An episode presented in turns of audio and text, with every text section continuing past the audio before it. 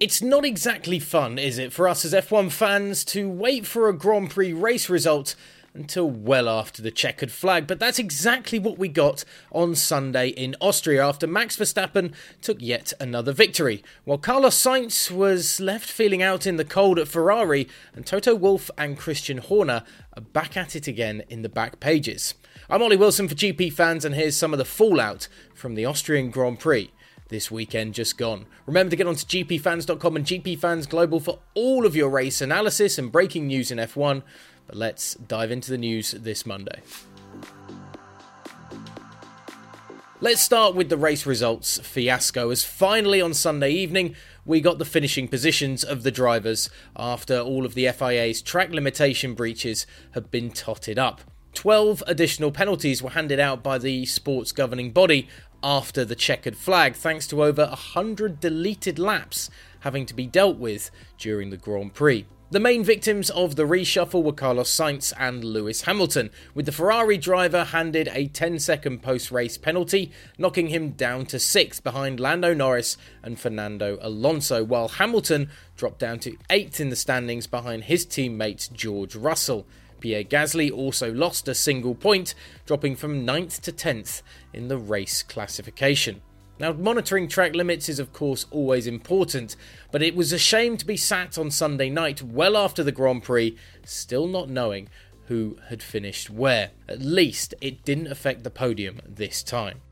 Speaking of Carlos Sainz, he was left feeling quite the fool in Austria, with the Spaniard wanting to be on a level playing field with Charles Leclerc when it comes to team strategy at the Scuderia. Sainz gave a huge assist to his teammate on Sunday, holding up Sergio Perez to allow the Monegasque driver to hold on for an unchallenged second place finish. The working relationship, however, is a one way street, according to Sainz, with the driver frustrated at a slow double stack pit stop that cost him his own race, among other things.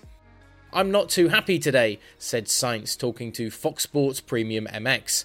I had a lot more pace than fourth being a team player during the first stint and then to be compromised like that with a pit stop behind Charles really affected my race. You are being a team player all the time and then you have the pace, but some decisions by the team leave you like a fool. It seems that Sainz is unhappy with the situation that many saw unfolding at Ferrari from quite a while ago, with Leclerc looking like the team's number one driver. And finally, Toto Wolff has had a pop shot at Christian Horner once more, this time about engine regulation changes, suggesting the Red Bull chief wants to kill the new rules due to a fear that his team won't be competitive.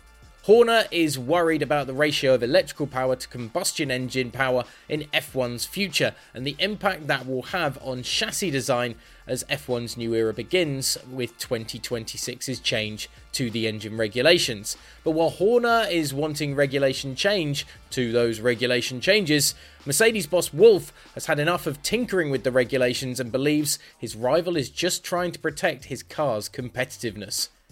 I think what frightens him more is maybe that his engine program is not coming along and maybe he wants to kill it that way, said Wolff, talking about Horner. We've developed those regulations over many years with all the auto manufacturers being involved. It was a compromise that attracted Audi to finally join the sport, for Honda to stay in there. The best possible case that one could imagine for Formula One.